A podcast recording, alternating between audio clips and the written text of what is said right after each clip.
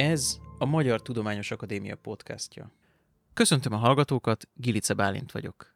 Mai vendégem Csorba Gábor, a Magyar Természettudományi Múzeum emlős gyűjteményének vezetője, aki szó szerint égen földön, sőt a föld alatt is felkutatja kedvenc állatait. De mit teszik egy zoológus a denevéreken? Kiszakik-e a földi kutya a kerítés mögül? És mi kell ahhoz, hogy az ember egy 30 kilós bambusz létrával motorozzon Vietnám útjain?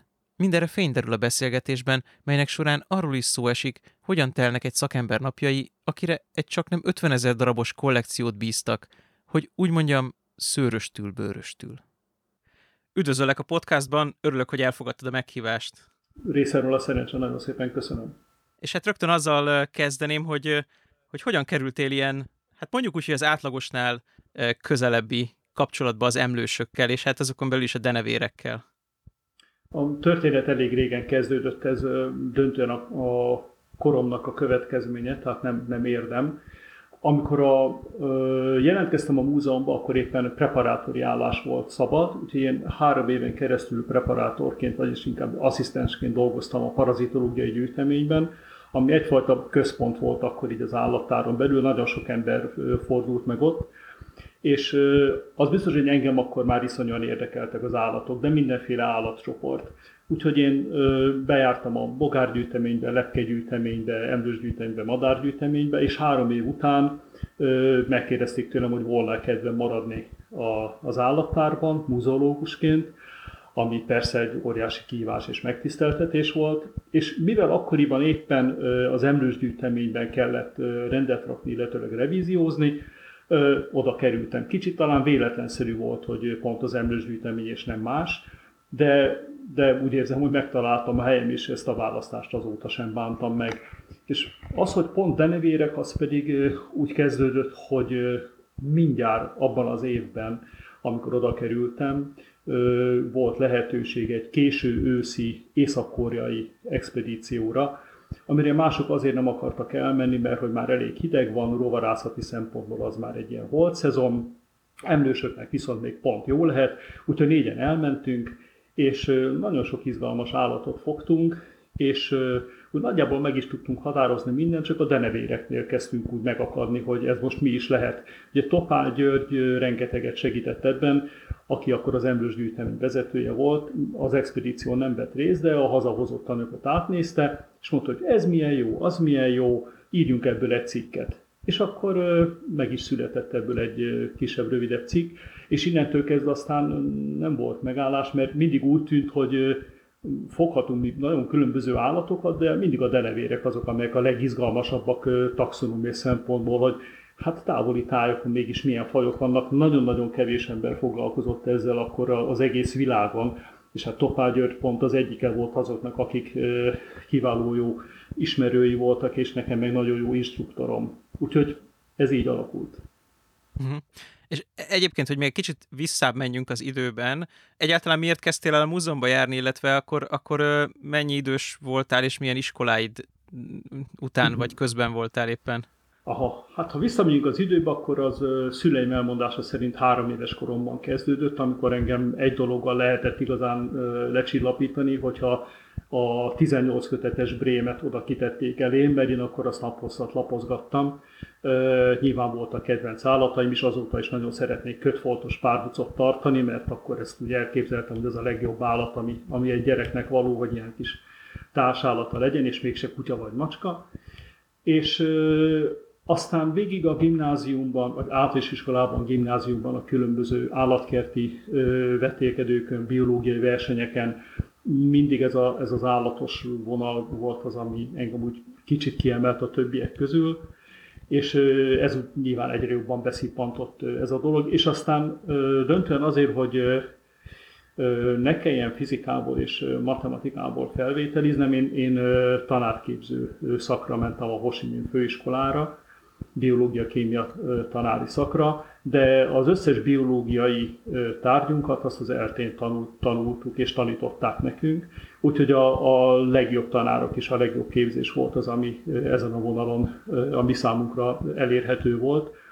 És én akkor Török Jánossal jártam ki a szakdolgozaton kapcsán, meg úgy egyébként is a Budai hegységbe és a Pilisbe, részben madarászkodni, részben pedig, pedig rovarokat gyűjteni, és ugye ez volt az az időszak, amikor már a, a múzeumban is kerültem az első diplomám után, és ez alatt a három év alatt, amíg ott preparátor voltam, az alatt fejeztem be a Szegedi Egyetemen egy ilyen kiegészítő szakot, az is plusz, plusz három év volt pontosan, ahol viszont a, a molekuláris biológia volt a, a, a fő erőssége ugye annak az egyetemnek, illetve annak a, a képzésnek. Úgyhogy onnan is nagyon-nagyon sok mindent kaptam. Úgyhogy az, hogy különböző egyetemekre jár az ember bármilyen okból is, az nagyon-nagyon sok pluszt tud adni. Úgyhogy én úgy éreztem, hogy oktatásban, tanárokban, tananyagban egy, egy tökéletes kombináció volt az, amiből én, én tanulhattam és, és fejlődhettem. Csak visszatérve ehhez az expedíció, ez az első észak-koreai expedícióhoz, ott kizárólag emlősöket gyűjtöttetek, vagy, vagy, vagy azért másoknak is gondoltátok, hogy, hogy, hogy segítetek? Mhm. Ez, ez mindig egy nagyon érdekes kérdés az expedícióknál. Volt egy olyan időszak, amikor még nagyon kevesen jutottak el utakra, ez mondjuk a 60-as, 70-es évek, amikor úgy engedte el a mindenkori múzeumi vezetés a kollégát, hogy aztán gyűjtsön minél több csoportból. És voltak olyanok, akik ezt fantasztikus magas színvonalon tudták csinálni. Többek között, ha már említett Topár Győr volt az, aki aki olyan rovargyűjtésre volt képes a, a fő profiljának számító emlősgyűjtés mellett, ami, ami valóban párját ritkította. Ő eltöltött másfél évet Indiában, eltöltött majdnem egy évet Argentínában, és, és azok az anyagok, azok azóta is meghatározóak a mi gyűjteményeinkben, a rovargyűjteményekben. Tehát ő egy nagyon jó példa volt arra, hogy valóban nagyon sok mindent lehet eredményesen gyűjteni. Aztán amikor kiderült, hogy az akadémiai együttműködéseknek köszönhetően, vagy a meghívások miatt azért nem egy-két ember jut el egy évben egzotikus helyekre, akkor egyre inkább beindult az, hogy hát azért csak jobban tud teljesíteni valaki, ha csak a saját csoportjára fókuszál. És onnantól kezdve volt inkább az ilyen specializált gyűjtés.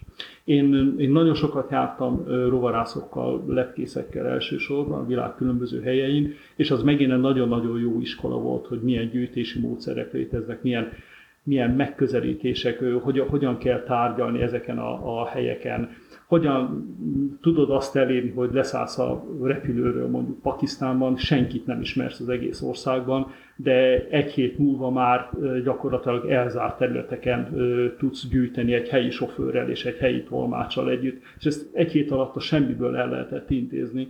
Tehát ez nagyon-nagyon sok tapasztalatot adott, és, és óriási nagy élményeket természetesen. És most egyébként körülbelül hányban járunk? Ez az észak-koreai expedíció? Ez, ez az 1986-ban volt, és aztán onnan, onnantól kezdve ez mondjuk 2020-ig ugye a, a pandémiáig folytatódott, úgyhogy minden évben volt egy-kettő vagy három ilyen, ilyen gyűjtőút, ahová volt szerencsém eljutni. Tehát ez mondjuk ilyen 60 felé jár most, hogyha egy darabszámot nézzük. Ennek volt egy ilyen területi fókusza, kifejezetten egy, egy bizonyos környékre jártál, vagy szerte a világon mindenfelé, amerre, amerre csak denevérek élnek? Uh-huh. Um, hogyha az ember hatékony akar lenni, már pedig egy idő után mindenki szeretne az lenni, akkor jó, hogyha talál magának ilyen fókuszt.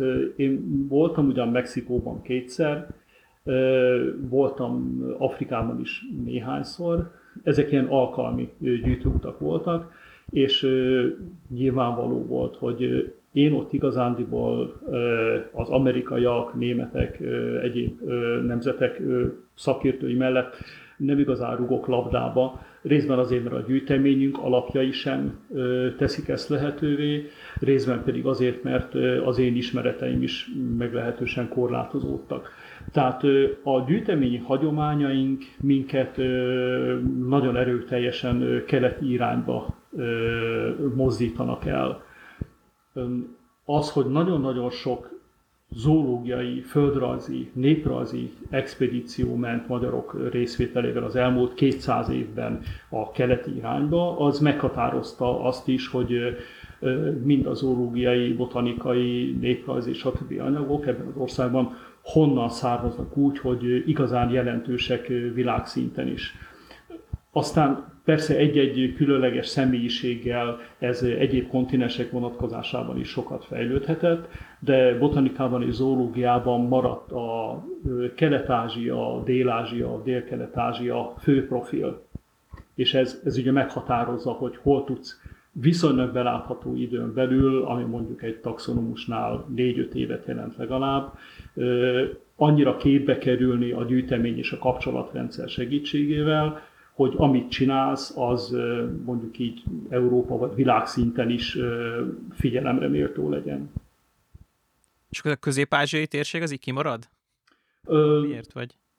Igen, ez egy, ez egy jó kérdés. Nekem nagyjából kimaradt, de, de nem úgy a, a kollégáimnak. Tehát valóban az is egy nagyon erőteljes fókuszunk. Nekem azért maradt ki, mert az ott élő denevérfajok és az európai denevérfajok között jelentős átfedés van. Míg hogyha ennél keletebbre vagy délkeletebbre megyünk, akkor gyakorlatilag nincsen közös faj, tehát a, az izgalom, az érdekesség és a felfedezések lehetősége az, az jóval tágabb és ha már itt az izgalomnál tartunk, meg az európai fajoknál, hát Magyarországon is élnek denevérek, ezt nyilván a hallgatóknak sem kell nagyon részleteznem, hogy ez egy ilyen teljesen lerágott csont az európai denevérfajok? Gondoltuk sokáig, hogy általában az emlősök az egy lerágott csont rendszertani vagy új fajok felfedezése szempontjából. Tehát a, az első útjaim után a múzeum akkori főigazgató helyettese, aki a tudományos kutatásokért volt felelős, azt mondta, hogy jó van csorba, persze, el Vietnámba, de új fajt úgyse fogsz leírni az életben soha, de hát azért menjél el, aztán lássál világot. És akkor kiderült, hogy hát messze nem ez a helyzet, mert hogy nem csak rovarokból, vagy, vagy egyéb gerinctelenekből, hanem gerincesekből is fantasztikus mennyiségű új faj vár részben felfedezésre, részben leírásra, hanem, hanem még Európában is ez a helyzet. Tehát a tavalyi évben is írtak le Európából két új denevérfajt. Itt viszont már fontos azt megemlíteni, hogy ezek nem olyan fajok, amelyekre így ránéz valaki, és azt mondja, hogy ho-ho, hát ez hasonló nincsen a világon, itt nagyon-nagyon részletes morfológiai vizsgálatok kellenek, és az egésznek a hajtóereje az, hogy molekuláris biológiai, tehát döntően most mondja, génszekvenciákon alapuló vizsgálatokkal látnak valami érdekességet, egy viszonylag mély elválást a szekvencia sorrendben, és akkor ez az a stimulus, ami arra hajtja a kutatókat, hogy akkor megnézzék, hogy valóban ha szabad szemben nem is, de mikroszkóppal, melyek azok a finom részletek, amelyek alátámasztják ezt a genetikai elválást. És viszonylag sok ilyet lehet találni, tehát ezért van az, hogy Európából is, mondjuk a horgas szőrű denevér fajcsoport volt az, ahol kiderült, hogy nem egy faj van, hanem mondjuk ha Észak-Afrikát is belértve négy faj él, él ebben, a, ebben a régióban, amelyek első ránézésre igen-igen egyformák. És egyébként olyan, e, mindig látszik valamiféle ilyen anatómiai különbség, vagy, vagy mondjuk előfordulhat olyan, én gondolnám az emlősöknél, hogy egyszerűen csak egyszer csak nem kezdik bírni egymás szagát, és akkor csak valahogy kémiailag kezdenek mások lenni. Nagyon-nagyon sok ilyen, ilyen lehetőség van arra, hogy egy uh, fajon belül a különböző populációk között egyre mélyebb legyen az elválás, egyre mélyebb legyen a úgy mondjuk ez a genetikai szakadék, hogy nem tudnak már egymással párosodni, és hogy ugye figyelembe veszik, hogy ez egy, ez egy dinamikus rendszer, aminek még mindig csak egy időpillanatát látjuk, akkor meg, megérthető az is, hogy miért gondolja az egyik kutató azt, hogy ó, ezek csak különböző populációk, különböző állományok, miért gondolja a másik azt, hogy hát lehet, hogy ezek már alfaj szinten különböznek, és miért gondolja egy harmadik pedig azt, hogy hát ezek teljesen különálló fajok. Ennek a kísérletes bizonyítása, hogy képesek egymással szaporodni, nagyon sok esetben nem lehetséges. Van, ahol ezt meg lehet csinálni bizonyos állatcsoportoknál, de denevéreknél én még ilyen példát ö, nem tudok.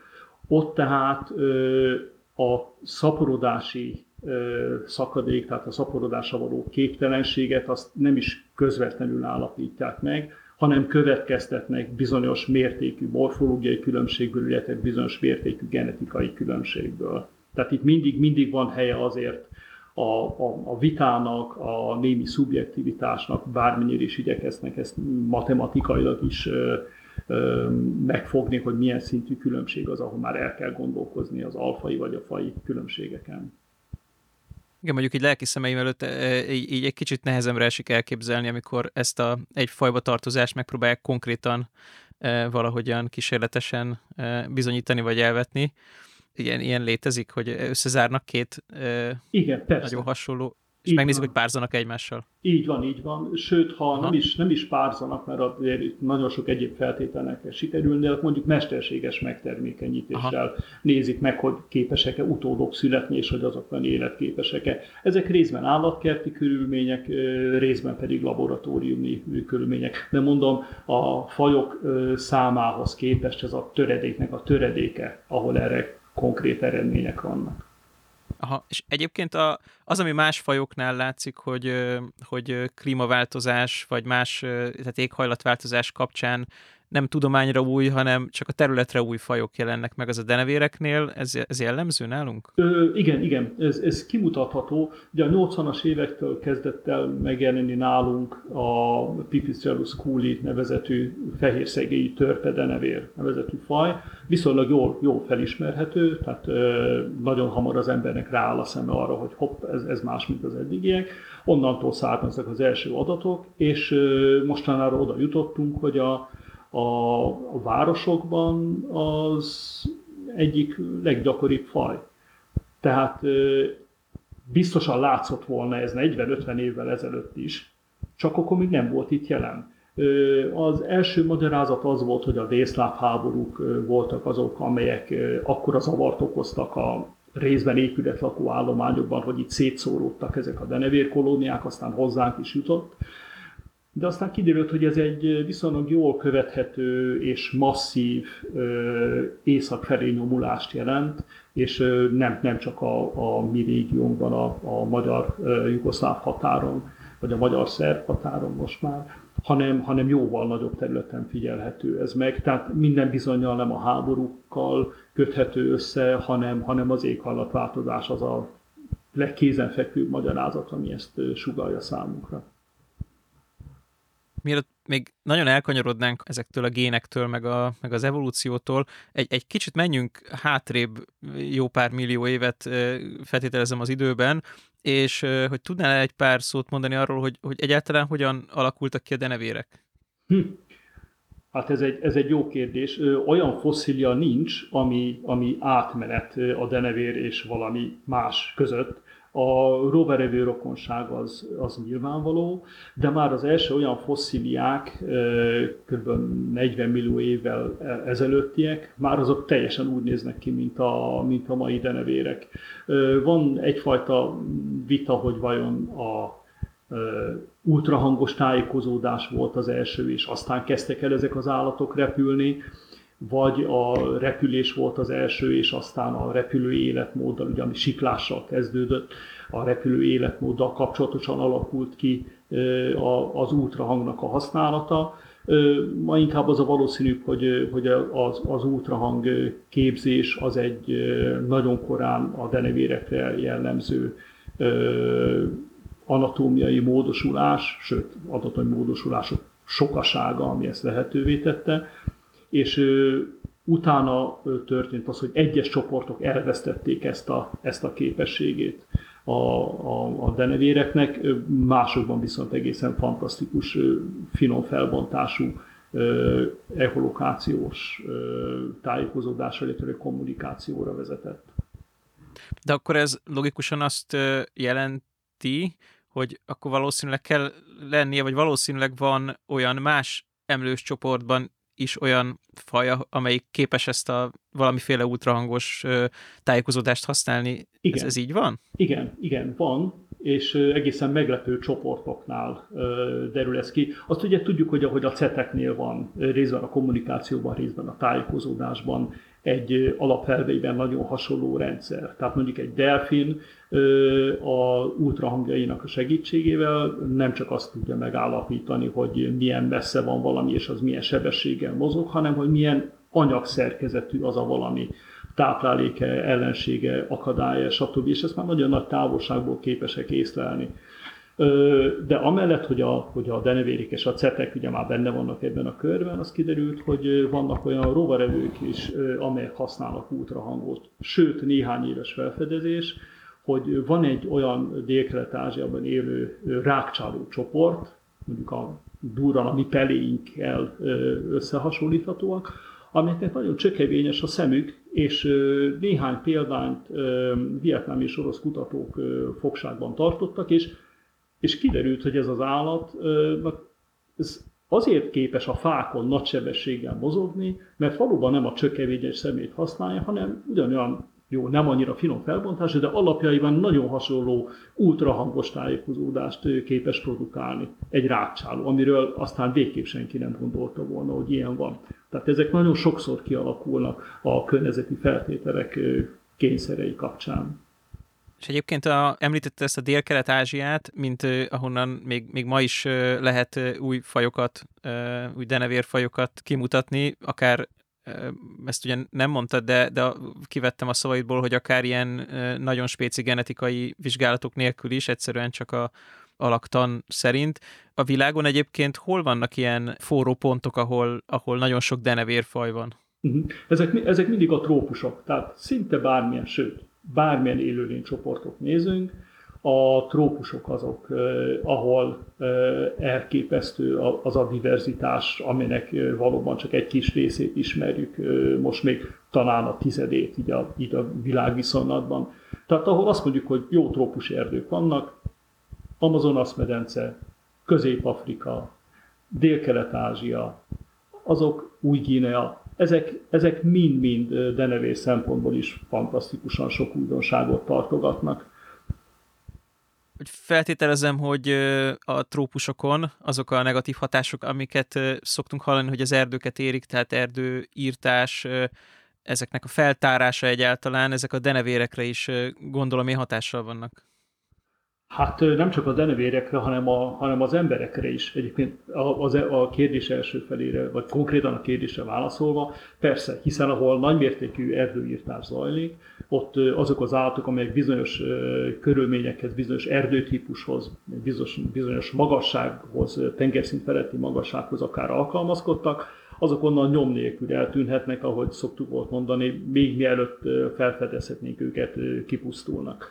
De van ennek egy másik következménye is, és ez, ha egy kicsit aktuálisak akarunk lenni, ugye, akkor ez a COVID-19-es pandémia kapcsán merült föl nagyon hangsúlyosan, és nagyon jó, hogy ez az aspektus is sokszor elhangzik, az, hogyha folyamatosan egyre mélyebbre és egyre nagyobb számban hatolnak be emberek ezekbe a saját törvények szerint működő életközösségekbe, erdei, esőerdei élő közösségekbe, akkor olyan meglepetésekkel szembesülhetünk, amelyekre nem vagyunk felkészülve. Ennek még a COVID előtti példája volt a vérszopódenevérek és a, és a veszettség elterjedése. Tehát a vérszopódenevérek eredeti élőhelyükön nem voltak igazán tömegesek, hiszen a közép- és dél-amerikai esőerdőkben azok a nagy termetű emlősök, amelyeken ők táplálkoztak, ez ugye egy fajt jelent alkalmanként pedig még egyet, de döntően egyetlen egy faj, ez a rőt vérszopódenevér, ezek, ezek nem, nem tömegesek, tehát tapírcsordák nem mászkálnak százas, ezres példányszámban, azokat viszonylag nehéz volt megtalálni, ezért azok a denevérek, amelyek ilyen állatokon táplálkoztak, azok viszonylag ritkábbak voltak.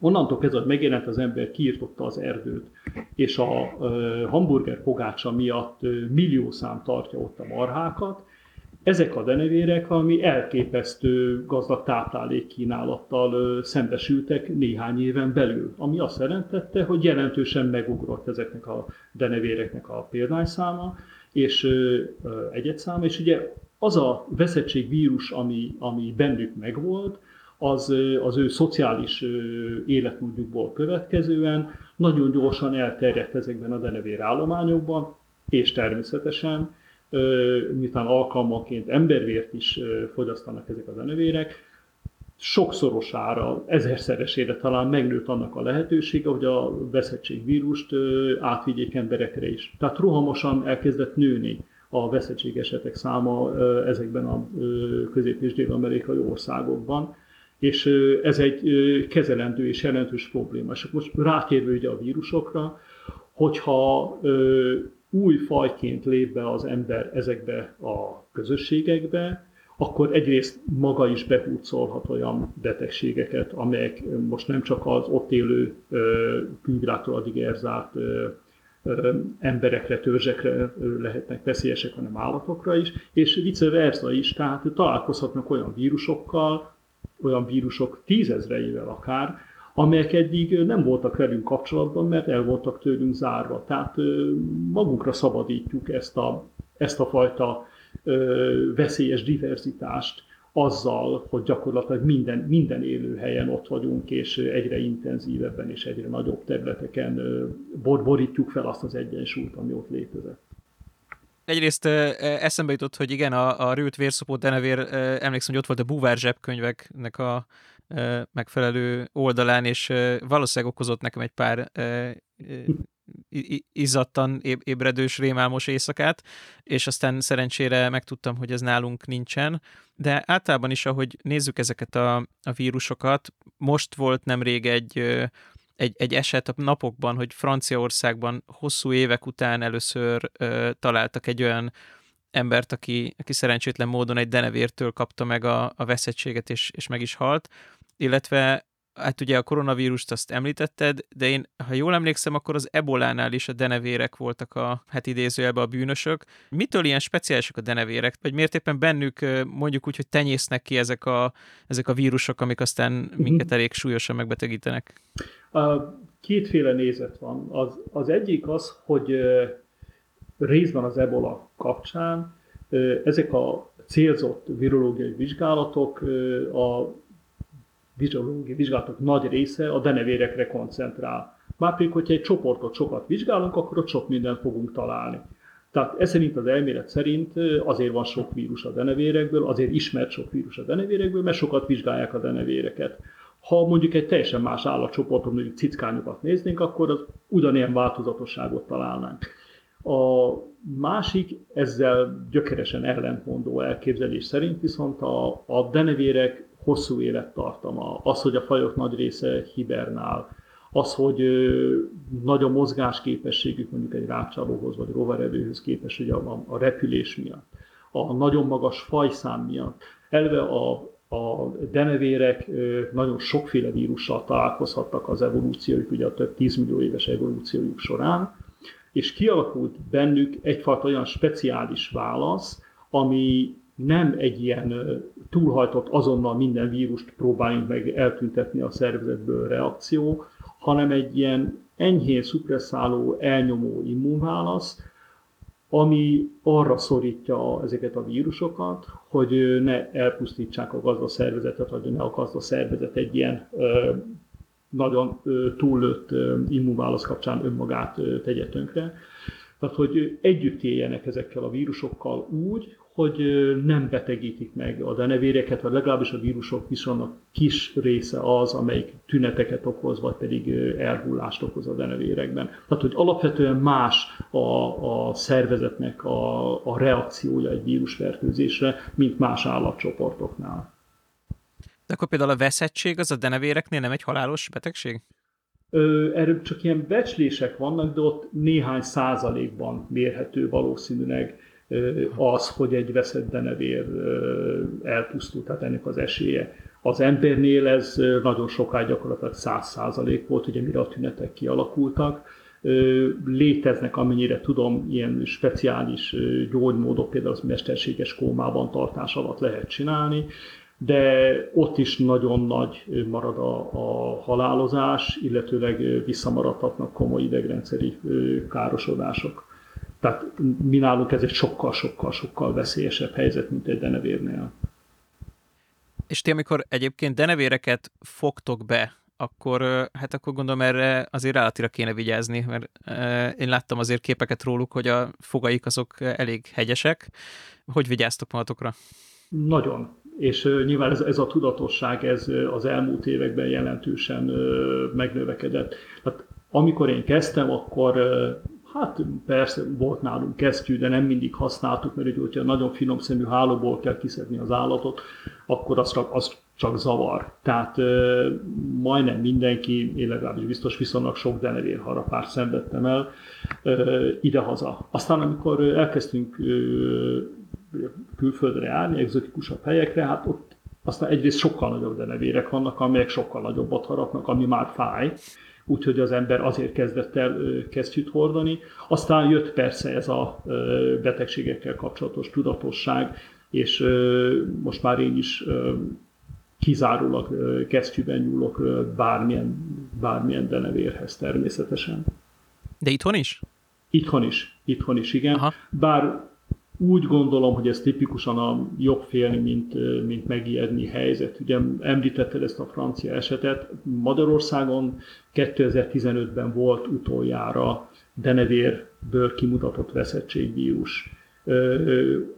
Halálozás, azt hiszem egész Európában, most ekkor ezt a francia esetet beleszámítva, talán 5-6-7, tehát amióta vizsgálják, tehát minimálisan kevés úgyhogy nagyon-nagyon kicsi az esély, de természetesen, ha valaki nem abszolút városlakóként, hanem denevér kutatóként találkozik denevérek százaival, ezreivel akár, akkor azért ez, ez a minimális esély is, is jóval nagyobb tud lenni, tehát minden denevérkutatónál részben a veszettség elleni oltás, részben pedig az állandó kesztyű használat az, az alapvető most már de nem is előfordult egyszer, hogy hát az, az volt az egyik legfélelmetesebb éjszakám, amikor a nyitott ablakon berepült a denevér, és arra ébredtem, hogy vala, valaki vagy valami van a szobában, és hát aztán, amikor sikerült fölkapcsolnom a villanyt, akkor, akkor szerencsére rájöttem, hogy egy denevér, de elég félelmetes élmény volt, és hát végül is aztán én úgy tudtam megfogni, hogy egy, talán egy törölközőt ráborítottam, és akkor úgy raktam ki az ablakon, de hogy egyébként, amikor vannak ezek a sztorik, hogy lakótelepi redőnyök résében és hasonló helyeken mhm. vannak denevérek, be, berepülnek a lakásba, akkor, akkor így mire, mit, mit tegyünk velük? Mármint, hogyha mindenképpen... Igen. Igen. Igen, tehát pontosan azt, amit te tettél, mondjuk nem, nem a halálfélelmet beleértve, hanem ez a törőközővel leborítjuk, megpróbáljuk egy papírdobozba beterelni, vagy egyszerűen csak ugye leoltod a villanyt, miután detektáltad, hogy hú, csak egy denevér van a szobában, és nem más, kinyitod az ablakot minél szélesebbre, és, és ki fog repülni. Amennyiben repülési nehézségei vannak az állatnak, mert mondjuk a redőnytokból egy fiatal, még nem teljesen röpképes állat esik ki, akkor valóban ez a, ez a törőközös megoldás az, ami, ami, ami gyakorlatilag teljesen biztonságos. Tehát ezek egy ilyen fiatal állat nem tud akkor átharapni semmelyik hazai fajnál, hogy az egy törőközön keresztül bármilyen problémát jelentsen az ember számára. És aztán ugyanazok a, a szervezetek, amelyek állatmentéssel foglalkoznak, azok ilyen talált, ha mennyiben mondom beteg vagy röpképtelen, tehát ugye ezek a szervezetek a denevérek befogadásával is foglalkoznak, és ott aztán szakszerű ellátásban részesülnek, és jó esélye, ha csak nincsen csonttörés, akkor ezek feltáplálhatók, tarthatók úgy, hogy utána szabadon elrepülhetnek. És hát most ez úgy, úgy néz ki, hogy hát olyan értelemben ez egy örömteli dolog, hogy egyre több ilyen hírt hallunk, vagy legalábbis gondolom én, hogy örömteli, hogy, hogy ahol eddig nem voltak denevérek, ott is vannak, és, és egyre több szó esik arról, hogy egyébként mi, a, mi az ő ökológiai szerepük. Erről tudnál lemondani egy pár szót? Hát az, hogy egyre több helyen vannak denevérek, az lehet, hogy részben a megnövekedett figyelem is, de a, a panelház szigetelési programok azok nagyon jó tempóban szüntetik meg ezeket az élőhelyeket. Nem, nem véletlenül vannak nagyon szigorú, hát inkább ajánlásnak nevezhetném, mert az előírás jogszabályilag az, hogy minden denevér védett, etc. etc. De ez, ez még mindig nem segít akkor, hogyha valaki befújja a, a purhabot a repedésbe, amiben mondjuk nem is tudja, hogy még van benne száz korai denevér, ami biztosan ott pusztul. Tehát ajánlások azért vannak, hogy mikor lehet és milyen módszerekkel lehet csinálni ezeket a panelház szigeteléseket. De az biztos, hogy nem egyre több és több ilyen élőhely nyílik meg, hanem egyre kevesebb és kevesebb van belőlük. Tehát ezek az állatok, amelyek alapvetően erdőlakók és odulakók voltak, ezek ugye az erdőírtások, illetve az erdőgazdálkodási gyakorlat miatt szorultak be tulajdonképpen a városokba egy picit hasonlónak nevezhető élőhelyre, de hát ez azért messze van, a, messze van az ideálistól. Úgy egyébként barlangok vonatkozásában állunk most jobban, mint mondjuk 30-40 évvel ezelőtt, amikor alig voltak még lezárt barlangok, vagy korlátozott hozzáférésű barlangok, amikor de hát ez persze az elmúlt mondjuk száz évben volt jellemző, amikor régen még a guanó kitermelés miatt, ugye a különböző különlegesen nagy kolóniáknál, mint az Aktereki Karston, részben pedig a növekvő turizmus miatt tömegével szűntek meg barlangi denevér élőhelyek. Itt most már van egy, egy nagyon jó kapcsolat a, a barlangászok, a különböző barlangász szövetségek, illetve a denevérészek között, hogy melyek azok a lezárási módszerek, amelyek egyrészt a barlangászok számára bizonyos időszakokban szabadon hozzáférhetővé teszik a barlangokat, hiszen ott kutatási tevékenység zajlik, ez nem csak egy rekreációs program. Másrészt pedig a denevérek is szabadon tudnak közlekedni. Itt voltak rossz gyakorlatok, amikor a röpnyílás az nem úgy lett kialakítva, hogy egy nagy sebességgel röpülő denevér keresztül tudjon rajta férni, ezért néhány lezárás talán több kárt okozott, mint hasznot, de azt most már legalább lehet tudni, hogy melyek az ideális, vagy az ahhoz közelítő megoldások barlang lezárásnál is. Tehát ott, ott jobban állunk most. Ez kétségtelen. De a városlakó denevéreknél mm, szerintem a tendencia az nem, nem lesz jobb, hanem inkább rosszabb. Én, én akkor ezt teljesen ö, félre, vagy félre gondoltam, mert én, én valahogy azzal éreztem analógiát, hogy például ö, sarlós fecskék, illetve hát maguk a, maguk a ismert füsti fecskék, meg molnár fecskék is, nem is tudom, hogy én, én, én régebben nem, nem annyira hallottam sarlós fecskék hangjait, de hogy, de hogy hát ugye a lakótelepek azok nekik ezeket a, a sziklaszírteket szimulálják, és, és hogy ezt, ezt azt hiszem a Orbán Zoltán uh-huh. mesélte nekem, hogy, hogy hát gyakorlatilag a házakkal teremtettük meg a fecskéknek azokat a, a szírteket, amikkel, amikkel ők meg tudtak itt telepedni ezen a nagy, nagy lapájon, de akkor a denevéreknél nincs ilyesmiről szó, tehát nem hoztunk nekik létre mesterséges élőhelyeket, vagy lakóhelyeket. De, de, de, ha, hiszen a lakótelepek kialakítása, a lakótelepek építésével létrehoztuk ezeket az élőhelyeket, és akkor volt egy nagyon jelentős felfutása döntően ugye a korai denevérnek. De azóta, hogy ezeket az épületeket elkezdték szigetelni, és ez sok száz, sok ezer épületet érintett, ezek az élőhelyek folyamatosan szűnnek meg. És ezek nem pontosan ugyanazok a pontok az épületeken, mint ahol a sarlós fecskék költeni tudnak. Uh-huh. Tehát lehet, hogy a sarlós akkor... pecskék szempontjából, bocsi, ez, ez változatlan helyzet, de a denevérek szempontjából ez a helyzet változik, és nem javul, hanem romlik. És akkor lenne valami olyan tanácsod vagy tipped, akár a városvezetőknek, akár az embereknek, hogy hát egy ilyen denevérbarát város, most azon kívül, hogy vigyázzanak rájuk a panelfelújításnál, uh-huh. de hát, hogy a madaraknak is helyeznek ki mesterséges odút, stb. Valami ilyesmi van a denevéreknél is? Persze, persze, és ö, többen nagyon jó szakértői az országban annak, hogy ö, hová milyen típusú denevérudút lehet ö, kihelyezni. Vannak ebből egészen hatalmas méretűek is, mondjuk oszlopon egy ö, több száz kilogrammos szerkezet, tehát a néhány denevérre alkalmas picike kis denevérudutól kezdve egészen az ilyen épített nagy denevér szállodákig, nagyon széles a spektrum, és pontosan egy panel felújítással párhuzamosan nagyon sok denevér élőhelyet és denevért lehetne úgy megmenteni, hogyha a szigeteléssel együtt denévér udukat is kihelyeznének közel azokhoz a kezelt területekhez, mert akkor jó esélye oda egyszerűen át tudnak költözni ezek a, ezek a példányok. Ami azért nagyon nem mindegy, hogy a egy lakótelepen a közvetlen környezetben fogdossák össze a, a szúnyogokat éjszaka. Azért ennek közvetlen nagyon pozitív hatása lehet, a, és, és van is a lakókra. Tehát nem, nem, nem csak a negatívumot kell itt látni. És hogyha nem a redőntokban laknak, vagy az ablaktól 10 centire, hanem egy olyan falán, egy lakótelepi épületnek, ahol amúgy a, az ürülékkel vagy a csicsergésükkel jóval kevesebb zavart vagy zavarást okoznak az embernek, akkor ez egy kölcsönösen előnyös és nagyon jó megoldás. Csak ez is némi plusz pénz és plusz odafigyelés. És egyébként az emberek úgy átlagban, ahogy, ahogy így figyeled, hogy állnak hozzá a denevérekhez? Hmm, pozitív vagyok ebben a vonatkozásban. Nyilván az oktatási tevékenység, amit részben a denevérészek, részben pedig a, a, a Magyar Madártan és Természetvédelmi Egyesület végez, és hát nagyon sok egyesület még ezen kívül, azért az, az, az meghozza a, a hatását. Tehát biztosan sokkal tudatosabbak az emberek, főleg a városlakók ilyen, ilyen szempontból most már, mint, mint voltak néhány évtizeddel ezelőtt. Tehát ez, ez, ez az aspektus viszont ez kifejezetten javul.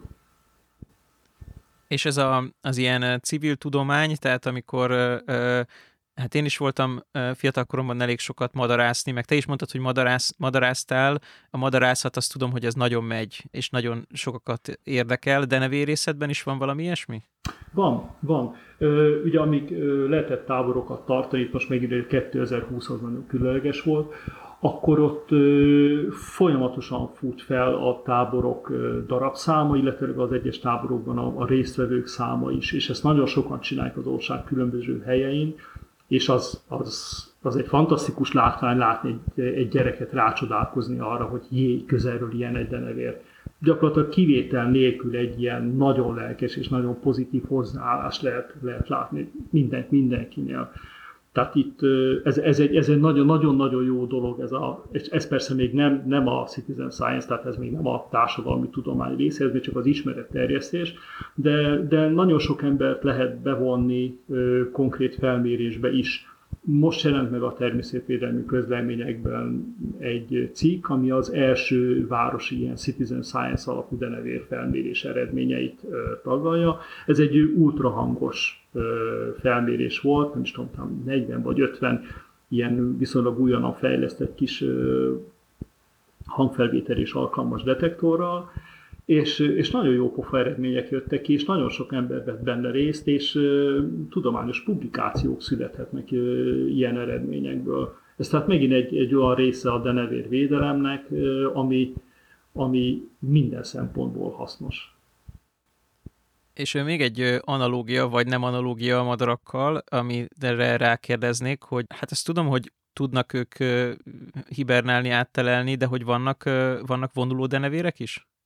Ö, vannak, vannak. Ugye a denevérek egy része, és ezt nagyjából meg lehet jósolni egyébként a szárny alakjukból, meg a csoport jellegzetességeikből, tehát a denevérek egy része az gyakorlatilag egy 10 kilométeres sugarokörön belül éri le az életét. Vannak aztán olyan fajok, amelyek kóborolnak, tehát a, a fiatalok vagy a hímek azok lényegesen nagyobb távolságokat tesznek meg viszonylag random módon, de pontosan ez a korai denevér az, amely, amelyik viszont nagyon határozott vonulási viselkedést is mutat. Tehát őszi, viszonylag még hosszabb estéken lehet látni ezekből a fajokból akár több százas csapatokat is, amint, amint egy meghatározott irányba vonulnak. Aztán, hogyha picit messzebb megyünk trópusi vagy szubtrópusi területekre, akkor a legnagyobb ilyen jellegzetes, több millió példányt érintő vándorlás, az mondjuk Texas és dél-mexikói, Texas és dél-mexikói barlangok közötti vonulása egy, egy denevérfajnak, ami egy spektákulum, ha, ha úgy vesszük. Tehát van, van ilyen analógia madarakkal valóban. És gyűrűzitek is a denevéreket, vagy gyűrűzik is? Hát ez megint egy, egy kicsit ellentmondásos helyzet. Addig, amíg nem igazán volt más eszköz denevérek vizsgálatára, mint a gyűrűzés, és ez kezdődött a már többször említett Topá György által Magyarországon elsőként, de Európában is a legelsők között, talán 53-54-ben. Tehát amíg ez volt az egyetlen módszer, addig az nyilvánvaló volt, hogy aki denevért akar vizsgálni, az gyűrűzik. És akkor több tízezer denevért gyűrűztetett meg, mondjuk 54 és 2000 között.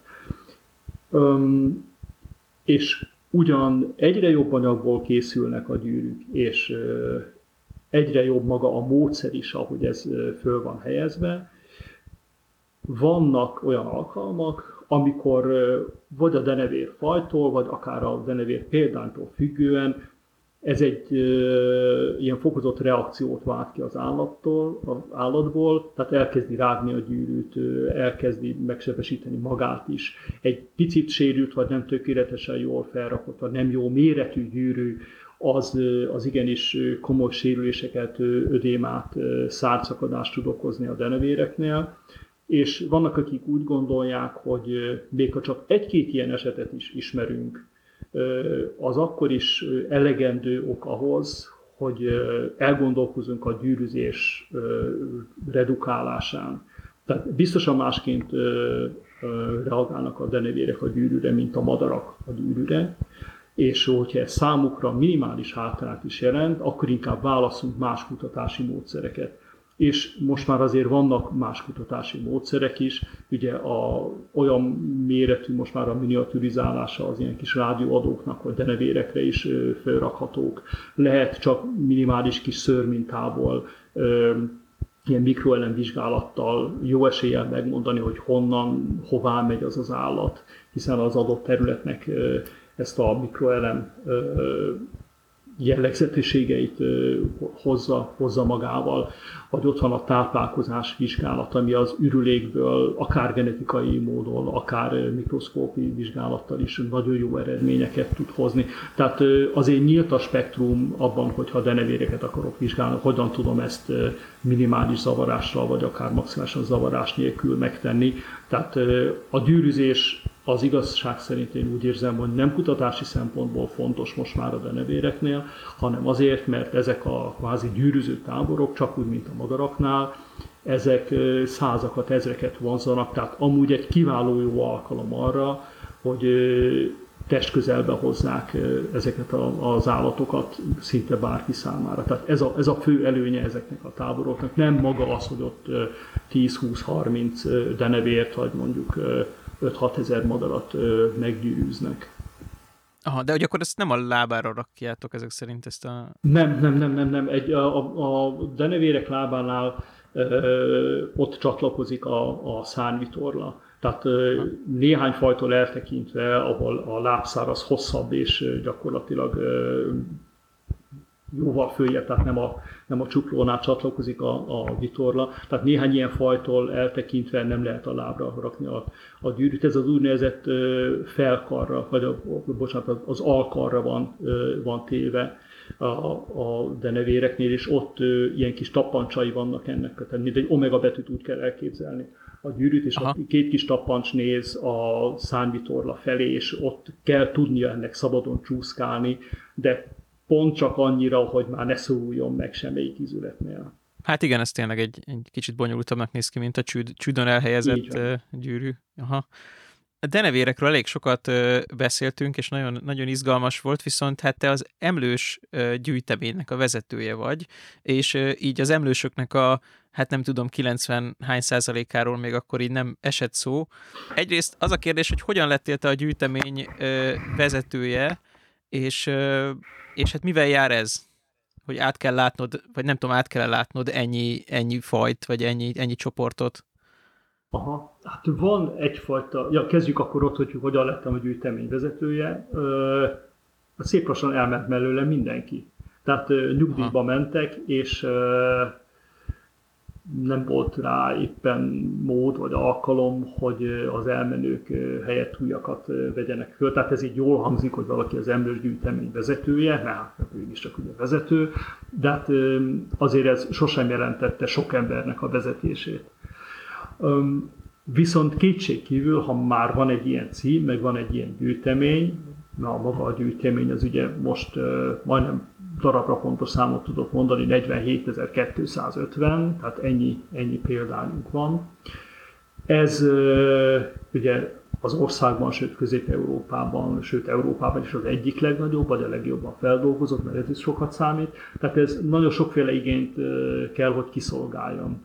Ebből nyilván az egyik az, hogyha küldenek ide egy koponyát, amit az erdőben találtak, vagy ne is egy madagaszkári barlangban, vagy egy fényképet, amit akárhol készítettek, hogy ugyan mondjam már meg, ha, ha tudom, hogy az mégis milyen állathoz tartozik. Tehát ezeken az alapvető igényeken vagy megkereséseken túl azért nagyon sokféle olyan ö, alkalom van, amikor a, a gyűjteményt nem én használom, hanem vendégkutatók használják, és bejönnek ide, és van, aki heteket tölt el itt bizonyos, bizonyos csoportok tanulmányozásával, ami lehet lehet fotózás, lehet mérés, lehet genetikai minták elemzése, de lehet például fogakból való mintavétel, vagy, vagy fogcsiszolat.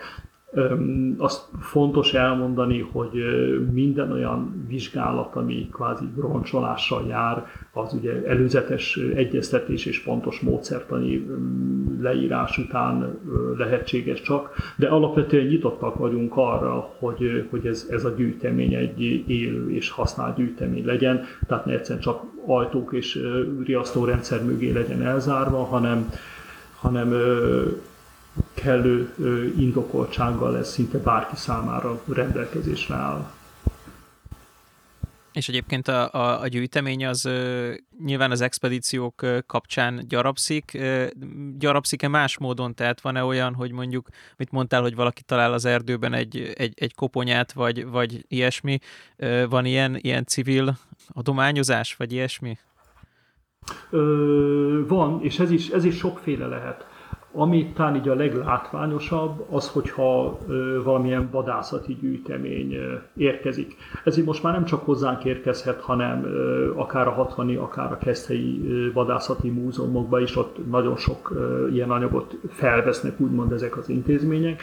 Egy időben ugye csak, csak hozzánk tudtak jönni ilyenek, amelyek esetenként vadászható, ám de ritka fajok példányait eredményezték számunkra, nem csak mondjuk kitömött állatokat, hanem úgymond a tudományos gyűjteménybe használható koponyákat vagy egyéb, egyéb csontokat is. Másik nagyon fontos kapcsolatrendszerünk az a hazai állatkertekkel való együttműködés ahol megint csak akár a természetben is nagyon ritka és állatkertekben sem tömegesen tartott fajok példányait jelent itt a gyűjteményben. És miután itt a jó kapcsolatnak köszönhetően, ne Isten már előre tudjuk, hogy kénytelenek lesznek elaltatni egy súlyosan beteg állatot két nap múlva, fel tudunk rá készülni tehát ö, olyan módon tudjuk ö, kezelni ezeket a bőröket, hogy valóban tökéletes ö, megtartásúak legyenek. És akkor van az, amit ö, te említettél példaként, amikor valaki valamilyen elpusztult ö, állatot talál, ennek azért hivatalosan az a módja, hogy védett, fokozottan védett állatot senki nem vihet el magával, tehát ideális esetben a Nemzeti Park értesítése után egy természetvédelmi őr veszi ezt fel. De hát ez nyilván nem életszerű, de akkor is a Nemzeti Parki hatóságokhoz, mint az adott területkezelő, természetvédelmi kezelőihez kell, kell bevinni ezeket a tetemeket, és a nemzeti parkoktól veszük át aztán időről időre ezt a hol 10 darab, hol, hol 100 darab példányt, ami egy adott időszakban összejött. Ez nagyon gyakran eredményez valóban hazai viszonylatban ritka példányokat, amelyek evidensen megtalálják az útjukat a gyűjteménybe. A más közönségesebb példányok sem vesznek el, mert azokat oktatási múzeumpedagógiai célokra vagy mi tudjuk felhasználni, vagy pedig át tudjuk adni más intézményeknek. És egy egészen speciális dolog jutott eszembe, szintén ilyen fiatalkori élményeimből, hogy ti bagolyköpetekkel foglalkoztok? Um, volt egy korszak, amikor nagyon nagy energiákat fektettünk ebbe bele. Schmidt Egon, aki mondhatjuk, hogy hosszú élete során nemzedékeknek volt egy meghatározó személyisége, részben a madártani, részben pedig pont a bagolyköpet vizsgálatai kapcsán. Tehát az ő gyűjteménye érkezett hozzánk, hát, ha jól tudom, akkor ez a 90-es évek közepén, és annak a katalogizálása és a gyűjteménybe helyezése az nagyon, nagyon sok energiát igényel, de, de megtörtént. És akkor elkezdtük gyarapítani valóban a bagoly köpet gyűjteményt is. Napjainkban a Pécsi Egyetemen Burger Jenő szervezésében zajlik még nagyon intenzív bagolyköpet vizsgálatozott a Nemzeti Biodiverzitás Monitorozó Rendszer része is, és onnan is érdekességek kerülnek be hozzánk. Tehát ezzel is jó lenne többet foglalkoznunk, csak ez ugye megint kapacitás kérdése. És itt akkor hadd kérdezem meg, hogy hányan vagytok? jó kérdés. Most igyekszem minél nagyobb számot mondani.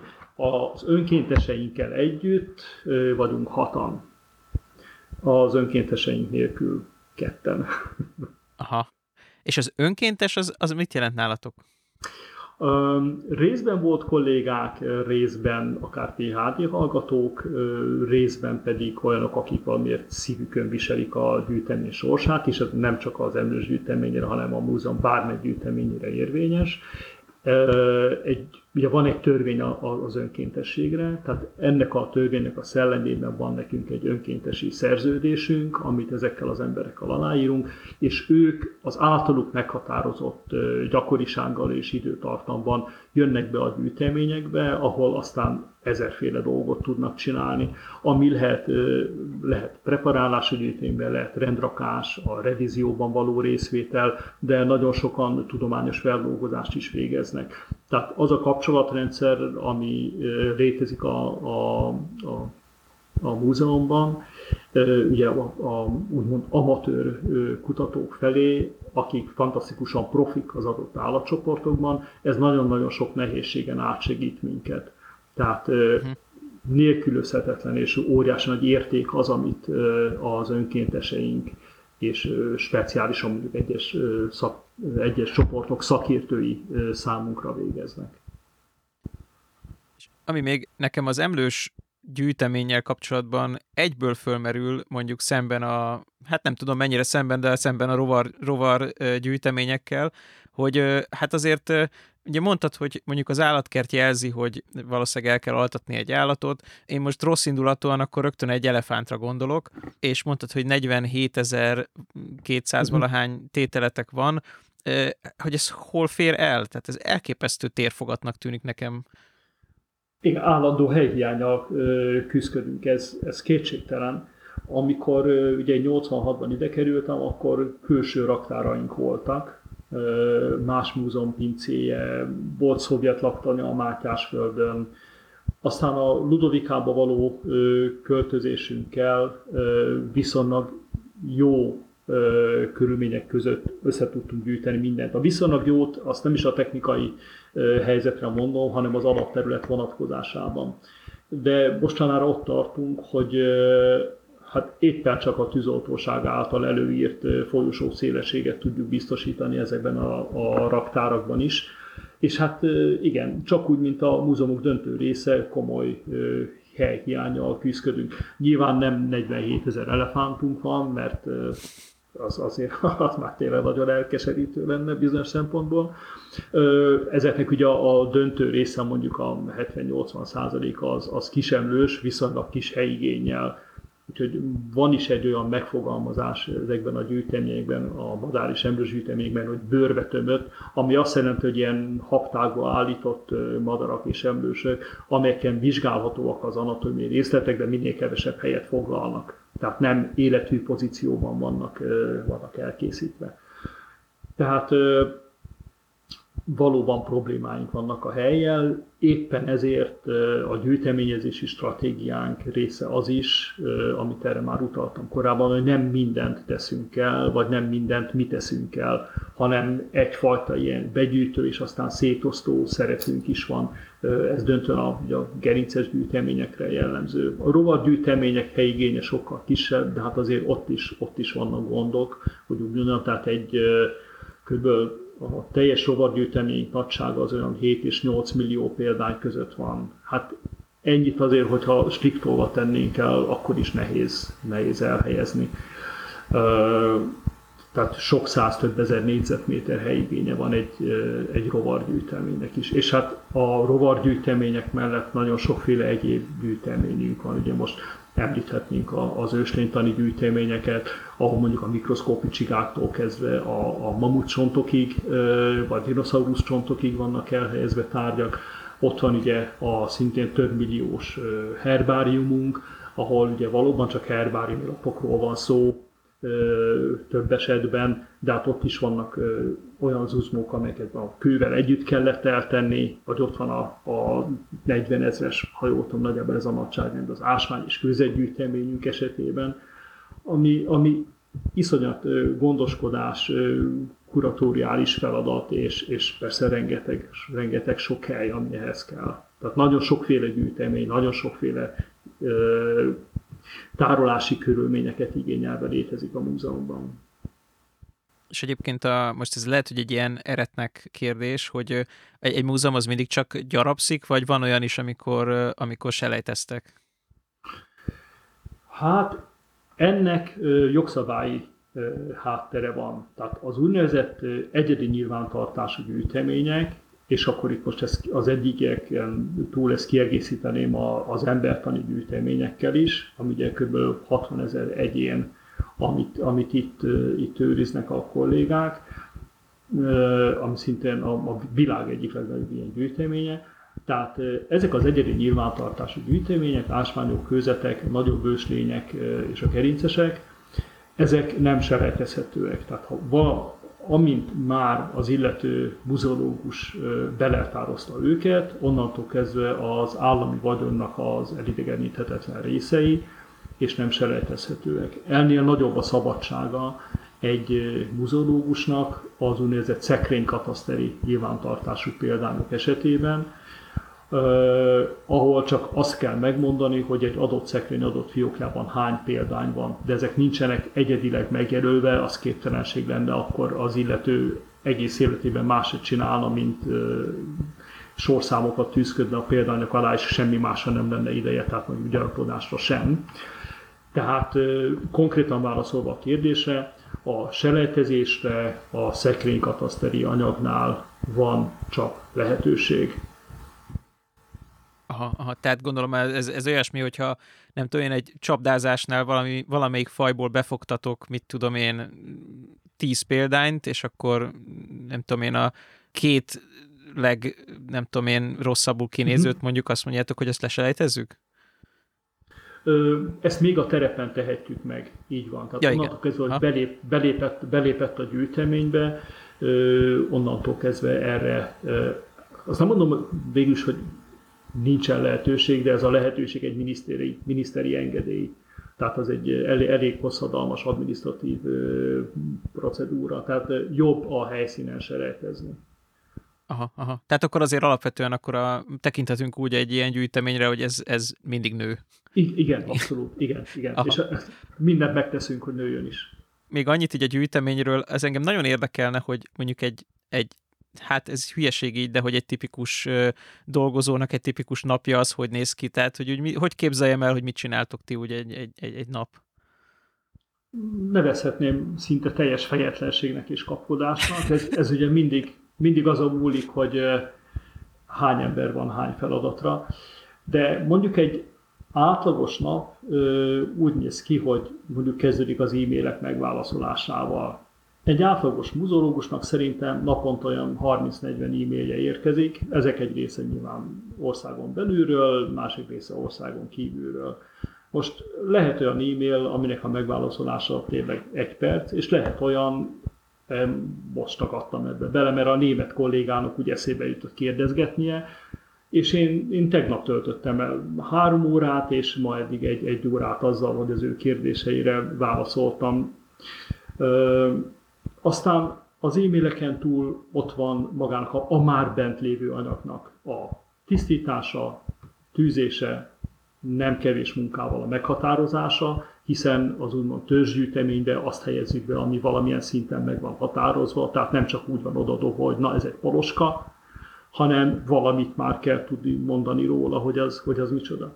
Ö, nagy fajszámú csoportok esetében, és ugye a rovarok megint csak ilyenek, össze kell gyűjteni azt, amit csak mondjuk családszintig tudott meghatározni az adott muzeológus, és azt ki kell küldeni postán egy szakértőnek.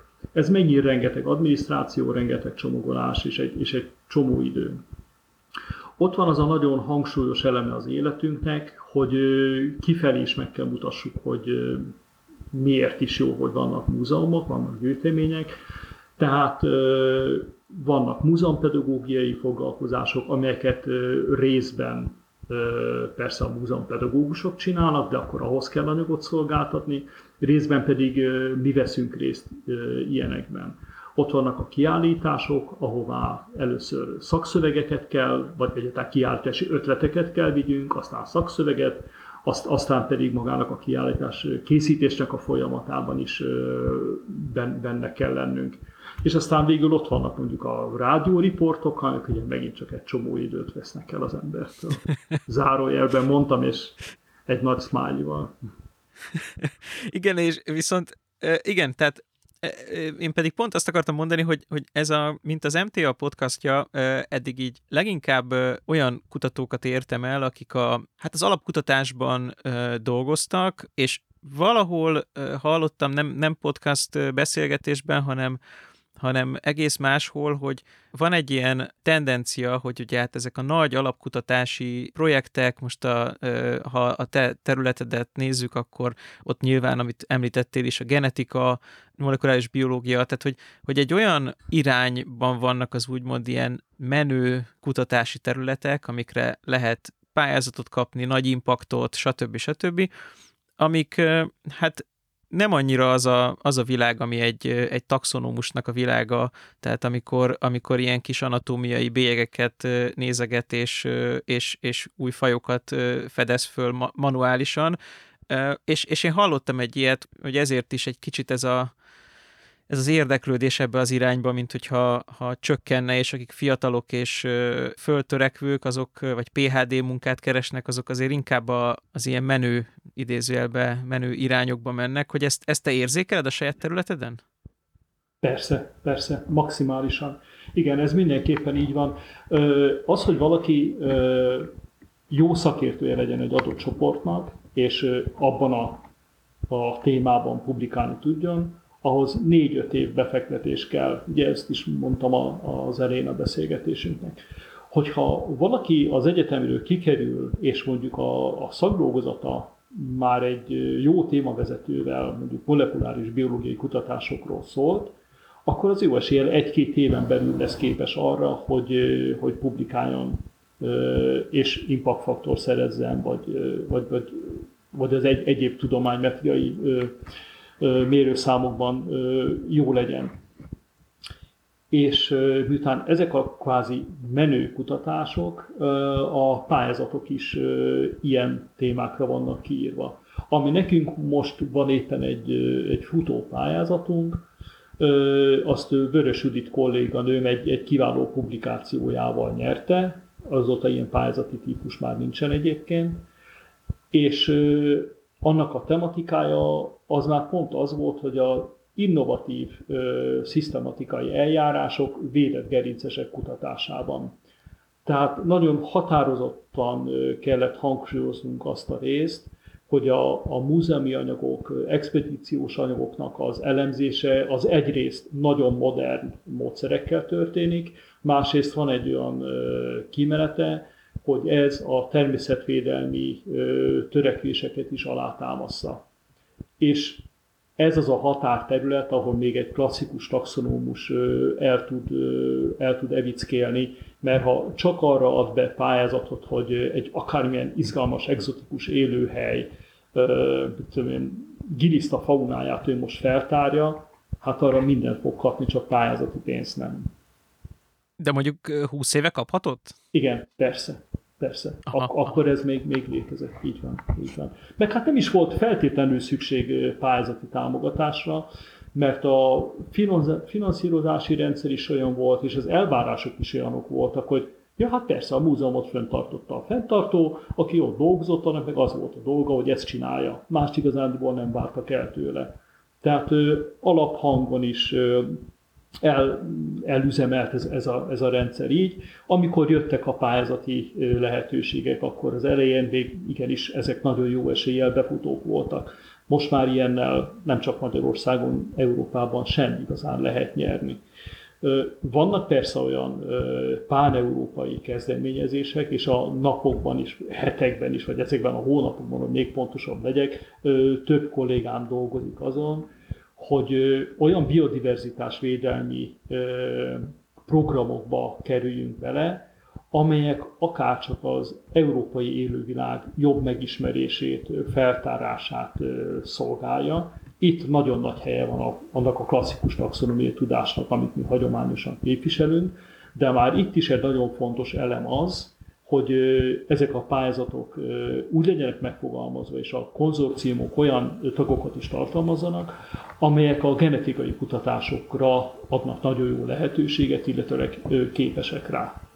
Tehát itt sincs már úgymond vettisztán az, hogy, hogy a taxonomus a mikroszkópjával meghatároz bármit, hanem hanem egy, hanem egy, egy, egy, egy nagyon fontos laborháttér és egy bioinformatikai ismeretrendszer kell ahhoz, hogy egy ilyen pályázat befutó legyen. Én csak még visszatérve a példára, amit említettél, én, én talán erről hallottam, hogy jól emlékszem, hogy a Vörös Juditnak valami olyasmi témája volt, hogy ilyen felszín alatti vizekből metagenomikával mutat ki új fajokat? Ez, ez volt az Ö, sztori? Igen, ez volt az a publikáció, ami lehetővé tette ennek a pályázatnak az elnyerését. Így van, nem új fajokra szólt, hanem egy bizonyos fajnak a, a kimutatása, a barlangi vaggőté volt az, ami ebből a környezeti DNS-ből történt, és ez egy fantasztikus ötlet és, és, és, és szuper szellemi teljesítmény, ami, ami így összejött egy ilyen különleges életmódú, különleges megjelenésű állat kutatásával. Viszont akkor, hogyha a te területedet vesszük, akkor uh, most ez egy ilyen gonoszkás uh, uh, mosolyal a, a, az ajkamon jegyzem, jegyzem meg, hogy akkor uh, ha te egyszerűen bedobod azt, hogy koronavírus, vagy ebola, vagy nem tudom, veszettség, akkor hirtelen nagyon menők lesznek a denevérek, nem? Ezen a, ezen a területen. Igen, hát ha én ezt bedobom, akkor én leszek az ezredik, aki ezt bedobja. Be, be, bedobtam egyébként, és hát nagyon sokan mások is. És az egy nagyon szerencsés és nagyon jó fejlemény, hogy létrejött ez a Nemzeti Virológiai Laboratórium, ugye a Pécsi Tudományegyetem keretein belül.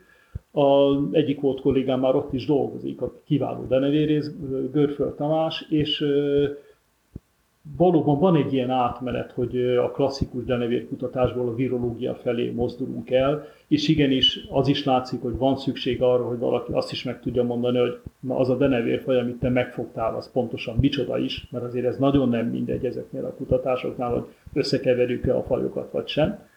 Tehát van szükség a mi tudásunkra, és van szükség a mi részvételünkre, de ez most annyira kurrens, hogy valóban mindenki erre mozdult rá. Egy uh-huh. érdekes módon lehet ezt le, sokféleképpen le lehet mérni, ami számomra érdekes volt az, hogy tavaly márciustól kezdve az egyik publikációknak a letöltése a ResearchGate-en az ugrásszerűen megnövekedett, sokszorosan többen olvassák, ez pont a világ patkos derevéreiről szóló, szóló könyv, mert mindenki azt vette elő, hogy meg tudja mondani, hogy mi az a patkos denevér, amit ő éppen virológiai kutatáshoz befogott. Egyébként egy ilyen fajt gyanúsítanak azzal, hogy, hogy a koronavírus forrása lehet? Vagy ezt nem tudjuk pontosan a de, de, de, de, de ez pontosan tudható, egész pontosan azt tudható, hogy ebben a patkos denevérben, ez a Rhinolochus affinis nevezetű, ebben van az emberből kimutatott koronavírushoz leginkább hasonló szekvenciájú vírus. Aha. Ennyi, ennyit tudunk. Aztán lehetséges, hogy elő fog kerülni egy másik, ahol ez az egyezés még ennél is nagyobb, és akkor onnantól kezdve az lesz a fő gyanúsított. De az, az biztos, hogy a patkos denevérek és a közvetlen rokonságba tartozó fajok azok, amelyek jó eséllyel rezervoárjai, őrzői ezeknek a vírusoknak. És egyébként ezek a denevérfajok, ezek, ahol pihennek ilyen barlangokban, ezek keverednek egymással? A keveredés, az, ha most azt Fizikailag értem. Igen, igen, akkor a válasz egyértelműen persze, persze, igen. Hiszen a patkos denevérek anatómiai jellegzetességükből kifolyólag nem tudnak repedésekbe húzódni, ők mindig szabadon függeszkednek. Az már fajtól függ, hogy ezt egyesével kisebb vagy nagyobb csoportokban csinálják, de, de vannak olyan barlangok, ahol patkos denevérfajból 5-6-7 él együtt meglehetősen szoros közelségben, és az igazán nagy barlangoknál, igazán jó élőhelyen 20-25 denevérfaj képes ugyanabban a barlangban élni együtt. Tehát az, hogy a, hogy a vírusok átadódjanak, és nem csak a vírusok, bármi egyéb patogén is, az, az nagyon-nagyon valószínű ezeken a helyeken ha ez a vírusos, mint ez a vírus Jolly Joker sem, sem működhet tökéletesen, akkor, és oké, okay, hogy az utóbbi évben ugye a koronavírus miatt akkor nem volt expedíció, de hogy, hogy ebben a mai világban hogyan lehet pénzt szerezni egy, egy ilyen expedícióra, ami gondolom azért nem, nem egy olcsó dolog. Uh, ja, valóban nem olcsó. Abban az esetben, hogyha azt feltételezik, hogy minden költséget mondjuk a Magyar Múzeumnak, vagy mondjuk a Magyar Államnak kell állni, az, hogy most akkor mindegy, hogy a rendes fenntartói támogatás, vagy pályázati pénz, stb. Akkor mondjuk egy ilyen két-három hetes expedíciónak egy emberre vetített költsége, hát az olyan 7-800 ezer forint reálisan, és akkor ettől persze mehet, mehet följebb attól függően, hogy, hogy hová utazik el az ember. A helyzet azért ennél anyagilag azért jobb, mert már van egy jó kapcsolatrendszerünk, és például a, a kínai útjaink azok eddig mindig úgy valósultak meg, hogy valamely kínai egyetem kutatócsoportjával együttműködésben, ahol vagy az összes költséget ők állták, vagy pedig ők állták az összes helyi költséget, ami, ami nagyon nagy könnyebbség. Ebben az esetben mondjuk egy 3-400 ezer forint az, ami, ami magyar oldalról befektetésként jelentkezik. És az, hogy a magyar támogatás mennyiféle lehet, ugye a pályázati pénzről beszéltünk, a fenntartói támogatás az a különböző megvonások miatt pusztán tudományos kutatási célokra az mondjuk úgy, hogy nem elegendő, mert hogy nagyon-nagyon sok minden egyéb viszi el a pénzt. Az akadémiai együttműködések azok sokáig lehetőségként nyitva álltak számunkra is. Most már anyagi támogatás ebben nincs, de a kapcsolatrendszer az ugye rengeteget jelent. És hát különleges esetekben lehet az is, hogy, hogy valamely egyéb magántámogatás lép be, akár hazai, akár külföldi oldalról. Azért ez meglehetősen ritka és léteznek olyan természetvédelmi szervezetek által kiírt pályázatok, amelyekhez szintén lehet csatlakozni, illetve szintén lehet pályázni anyagi támogatásért. Ez, ez a, az a nagy természetvédelmi szervezetek, mint WCS, WWF, IUCN, stb. gyakorlatilag mindegyikénél vannak egyébként és ezek különösen akkor realizálódhatnak, hogyha valamilyen kipusztulással fenyegetett, vagy különlegesen ritka faj jobb megismerését célozzák. És nyilván, ha az ember erre a fajra koncentrál, és ott van a helyszín, akkor egy csomó más egyébet is tud csinálni. Uh-huh. És az, az nem egy ismert jelenség, hogy, a, hogy hát ugye mondtad, hogy a kínaiak fizetnek mindent, de azért a kínaiakról azt is tudjuk, hogy ők nagyon szeretnek eltanulni dolgokat, és, és aztán saját lábra állni, ami egy nagyon kedves e, tulajdonság. Itt e, nincs, nincs az, hogy hogy ott is elkezdenek kiemelkedni nagyon jó denevér szakértők, és egy idő után azt mondják, hogy hát akkor szeretnénk inkább csak mi foglalkozni a saját denevéreinkkel. De de ez egy nagyon határozott tendencia, nem meglepetés, tehát erre, erre fel voltunk, vagy fel vagyunk készülve. Éppen néhány héttel ezelőtt írtam a, a vártam is, hogy, hogy mi lesz a válasz. Az egyik kedves ilyen egyetemi kapcsolatunknak, hogy egy új virológiai központú denevér kutatásban szeretnénk részt venni, hogy ők is, ők is partnerek lehetnének ebben. Ebben több európai ország van benne. És viszonylag hamar jött a válasz, pontosan az, amire számítottunk, hogy hát nagyon szépen köszönjük, de az ő egyetemi rendszerük és az ő támogatási rendszerük ezt nem teszi lehetővé, ők ezt maguk csinálják. És hát nyilvánvaló, tehát Kínában elképesztő mennyiségű pénz van kutatási és infrastruktúrális fejlesztésekre, amiből nagyon-nagyon sok jut a tudományra, nagyon-nagyon sok jut a virológiára, a taxonómiára és a gyűjtésekre, és bizonyos esetekben még mindig ránk vannak szorulva, de például ami a víruskutatást illeti, ott nincsenek ránk szorulva. Ott ők azt nagyon-nagyon magas szinten meg tudják oldani maguk. Ez kétségtelen. Hm. És egyébként maga a gyűjtés fizikailag, tehát a terepen, amikor ti gyűjtötök, az, az hogy zajlik?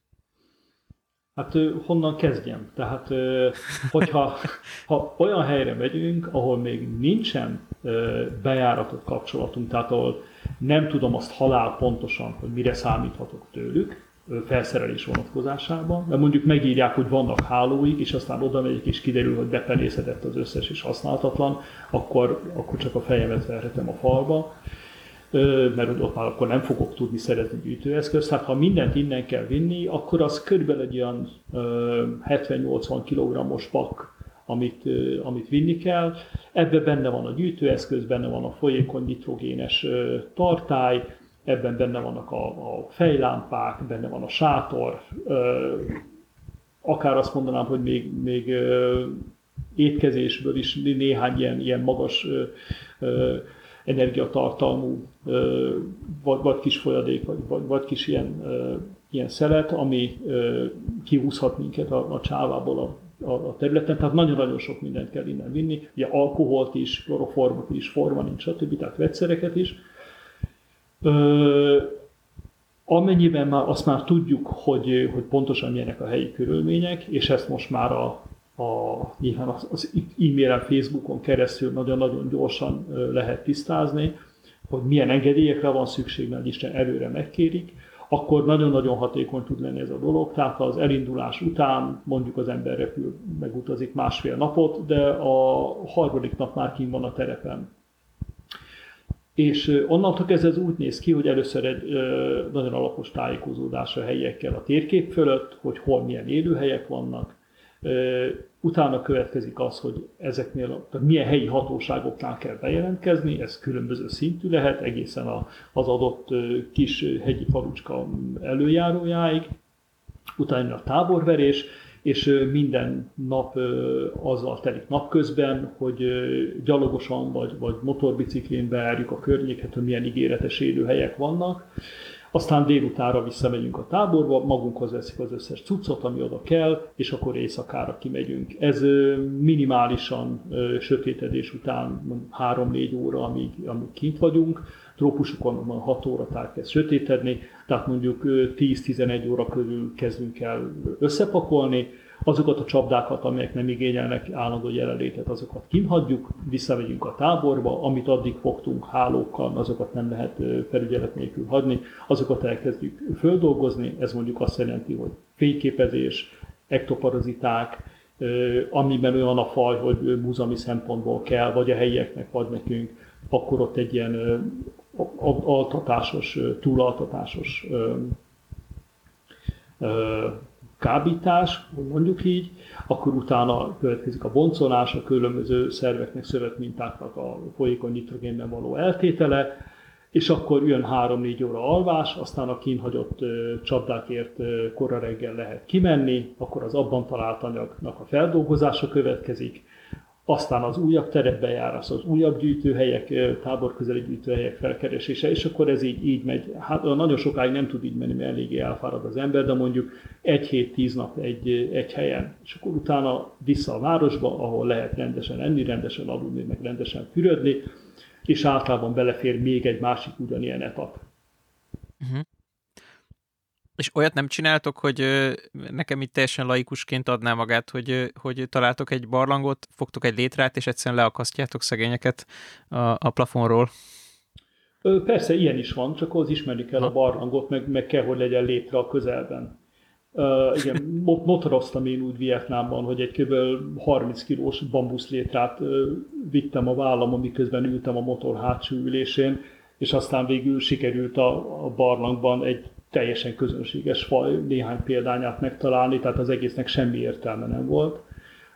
Ilyenek, ilyenek beleesnek persze.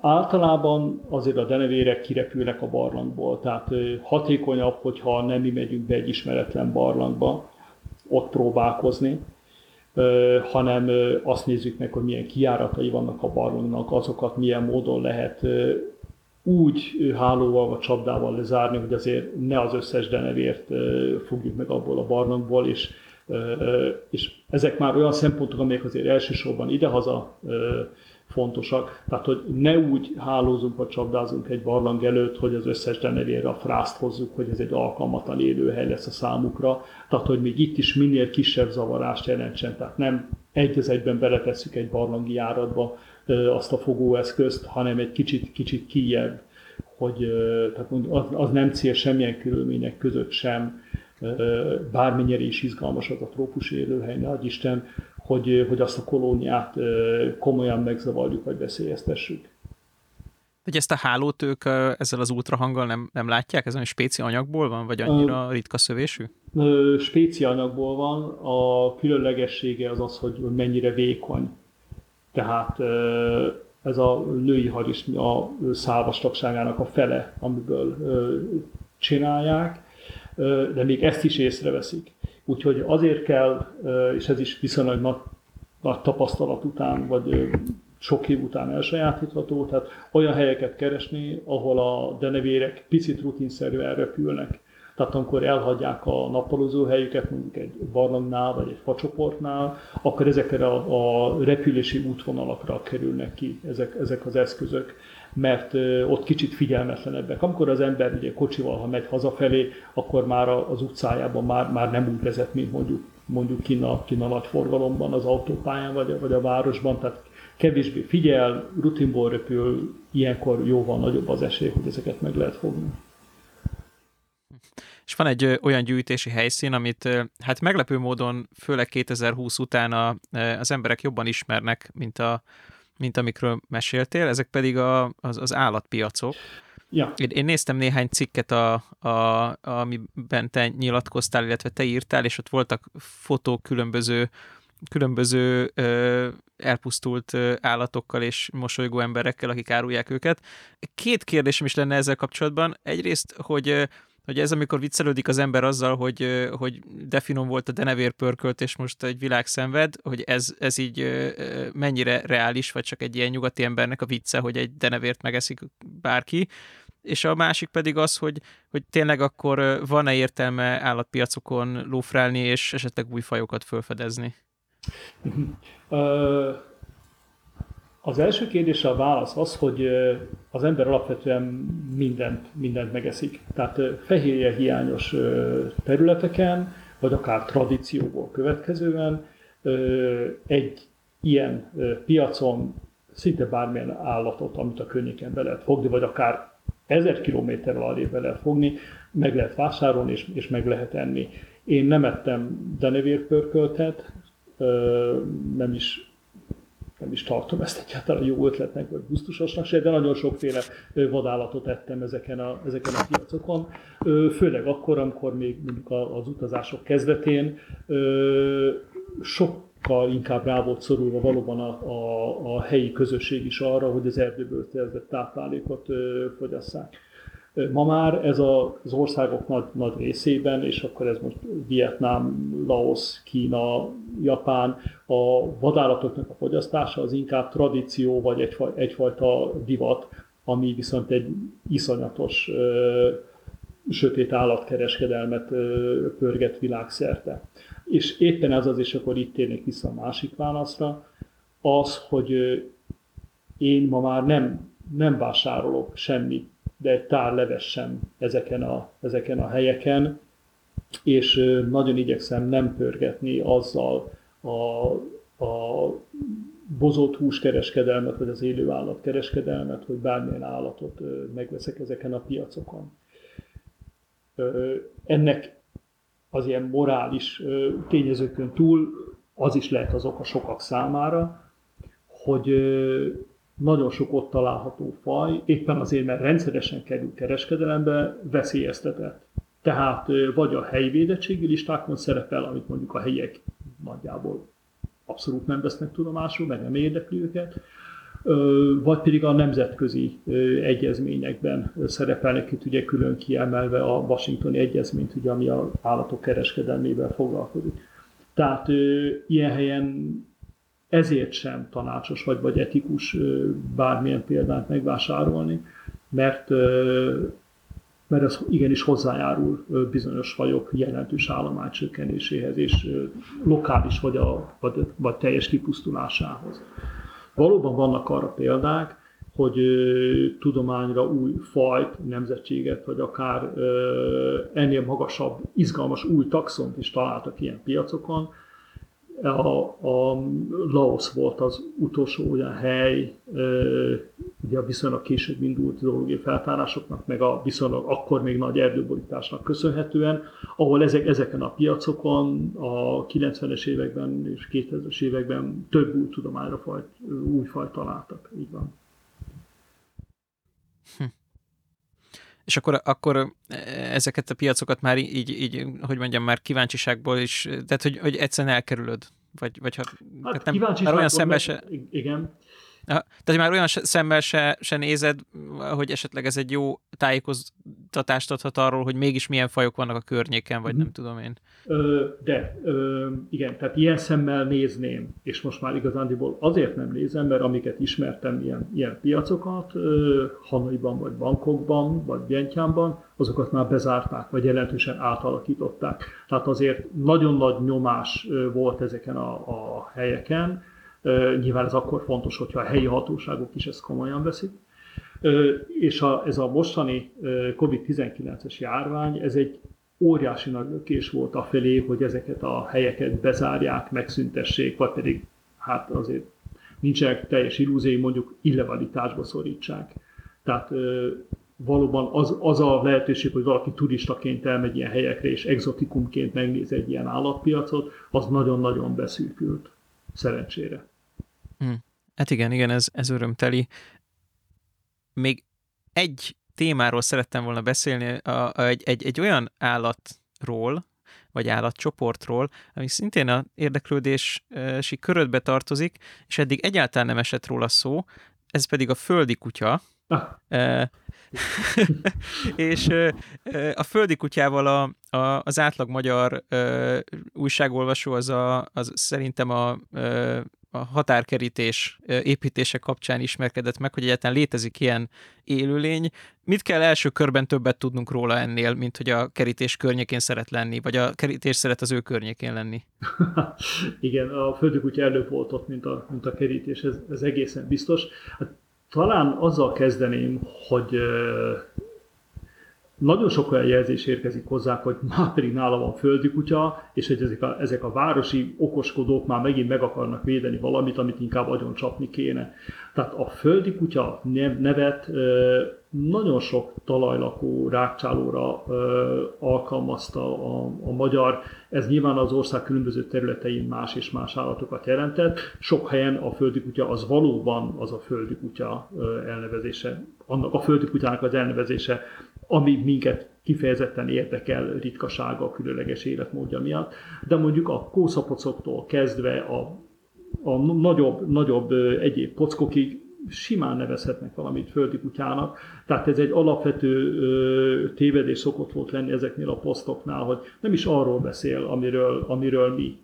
És például a Dunántúlon mi nagyon-nagyon sok energiát fektettünk bele abba, hogy úgymond földi kutya jelzésre kimentünk, és hát minden volt, csak nem, nem földi kutya, és sajnos most úgy, úgy tudjuk, és akkor ez egyben egy felhívás is persze mindenkinek, aki hallgatja ezt a műsort, a podcastot, hogy az utolsó példányok a Dunántúról, ami még múzeumi példány, ez a 30-as évekből, 1930-as évekből származik, és az utolsó hitelesnek tekinthető megfigyelés mondjuk 1980-ból Győr akkor még külterületnek, külterületnek számító részéről. Azóta semmi jele ennek az állatnak, de nagyon jó lenne persze, hogyha mégis előkerülne valószínűleg egy, egy másik faj, mint amit eddig földi kutyaként vizsgáltunk.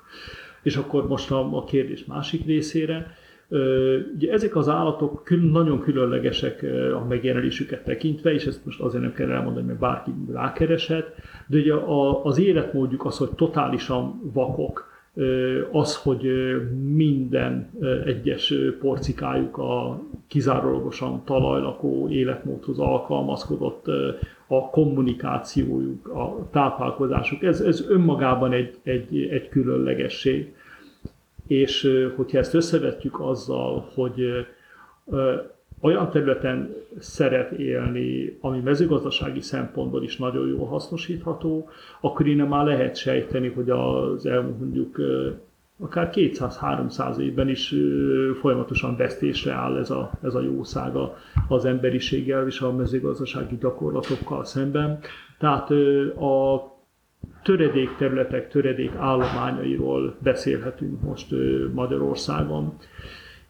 És a jelen tudásunk szerint, ami megint csak a már többször emlegetett genetikai vizsgálatokkal van megerősítve, sőt elsősorban azokon alapszik, hiszen ezek az állatok külsőre borzasztóan egyformák, ugye föld alatt nem lehet nagyon sokféleinek lenni, mert az kiszerektálódik, ami nem tökéletesen odavaló, hogy két földi kutyafaj Magyarországon, hogyha nagyon durván akarom megfogalmazni, akkor az egyik a Duna-Tisza közén, a, a másik pedig a, pedig a Tiszántúli területeken egészen ugye a erdélyi medencéig. Tehát ezek az állatok azok, amelyeknek a maradék állományait próbáljuk megvizsgálni, és nyilván nem az az elsődleges kérdés, hogy hogy is hívják azt az állatot, hanem, hanem az, hogy milyen élőhelyi igénye van, hogyan tudjuk ezeket azokról a helyekről befogni, ahol egészen biztosan megsemmisülnének valamilyen kiemelt nagy beruházás miatt, hogyan tudunk nekik élő, új élőhelyeket találni, és mi az a kezelés, természetvédelmi kezelés, ami a meglévő és az újonnan létrehozott területeken azok fennmaradásukat biztosítja. Ez tehát egy részben tudományos kérdés számunkra, de nagyon-nagyon jelentős részben, és, és ez, a, ez a döntő, ez egy, ez egy aktív természetvédelmi beavatkozás ezeknek az állatoknak a megmentésére. És ott a határkerítéssel ott mi volt a gond?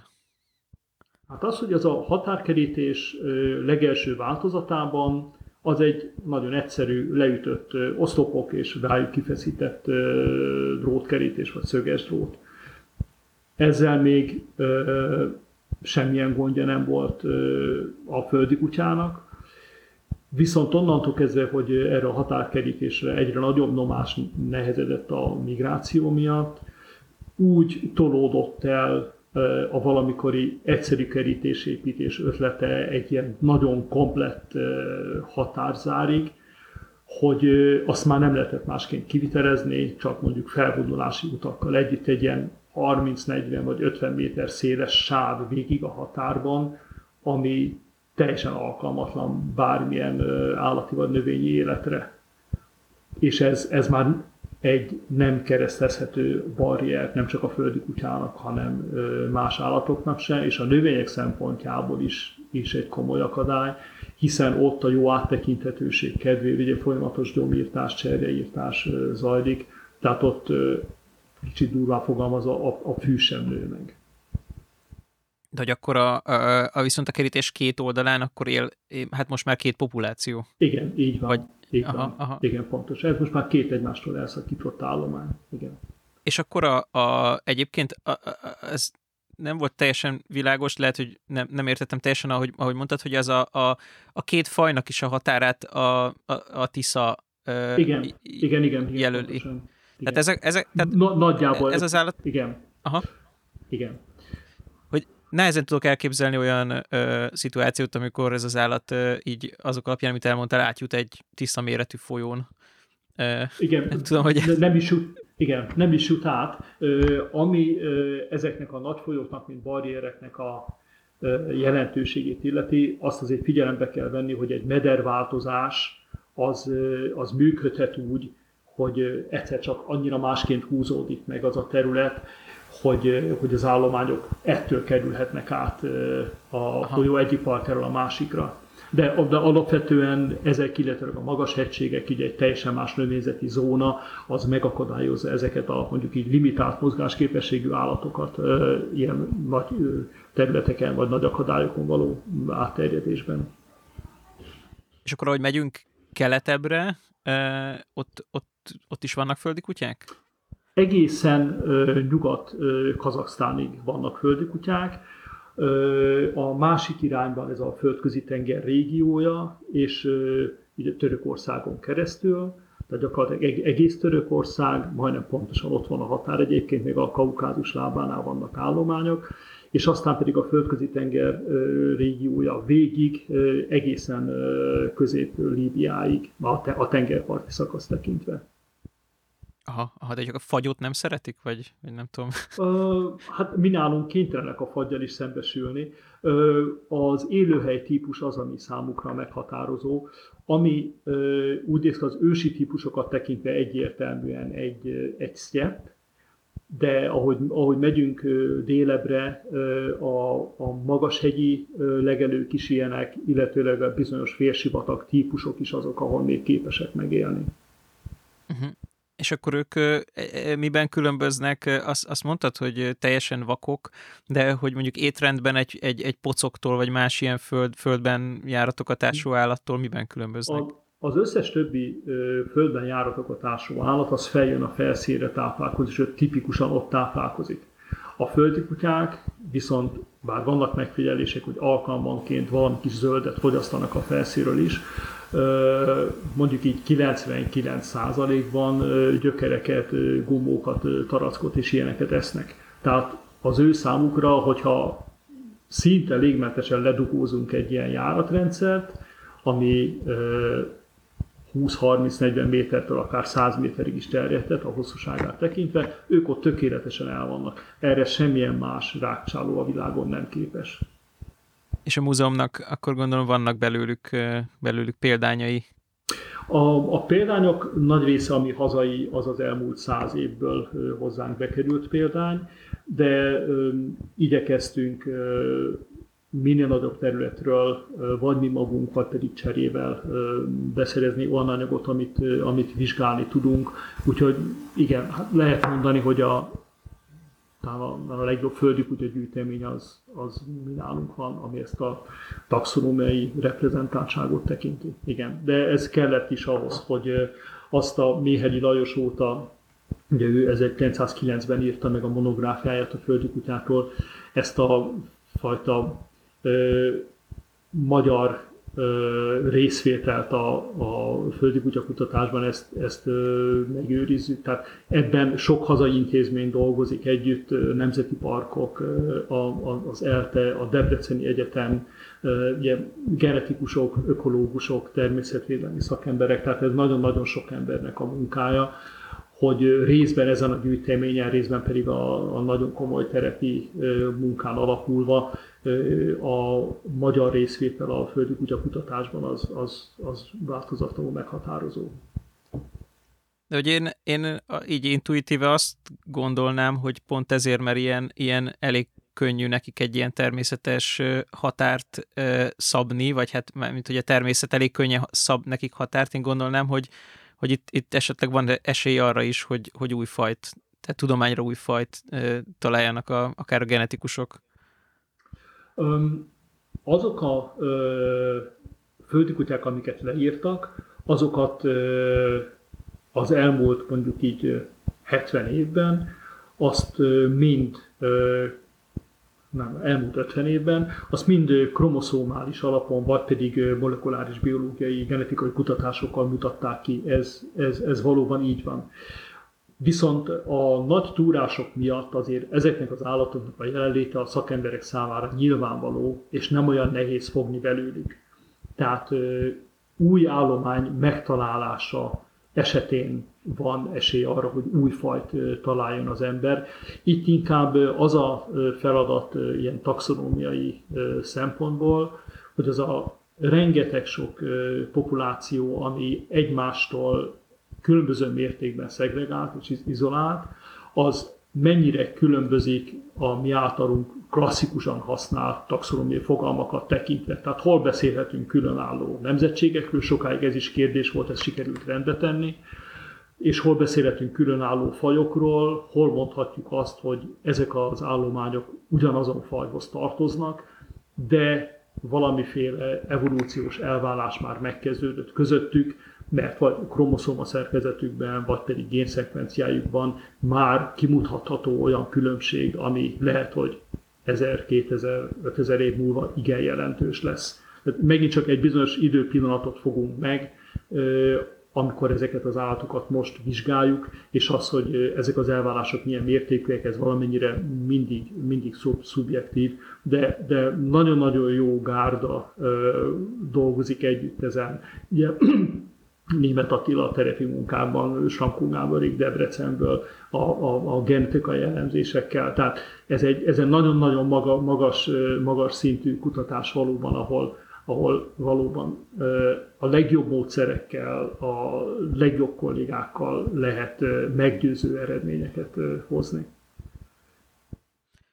Hát akkor így azt hiszem, hogy ebben a beszélgetésben eljutottunk a, hát az ég és föld között szinte, szinte mindenhova, de főleg a két határa. Úgyhogy hát ezzel szeretném nagyon megköszönni ezt a beszélgetést neked. Nagyon nagy örömömre szolgált. Régen beszéltem ennyit egy, egy húzamban, és azokról a dolgokról, amiket a legjobban szeretek. Köszönöm szépen. A beszélgetés most véget ért, de ne csüggedjen, hamarosan újabb epizóddal jelentkezünk. Iratkozzon fel és értékelje az adást iTunes-on, Spotify-on vagy más podcast szolgáltatókon, csak keresse az MTA podcastot. Az adásokhoz pedig bővebb háttérinformációkat, linkeket találhat az mta.hu per podcast oldalon.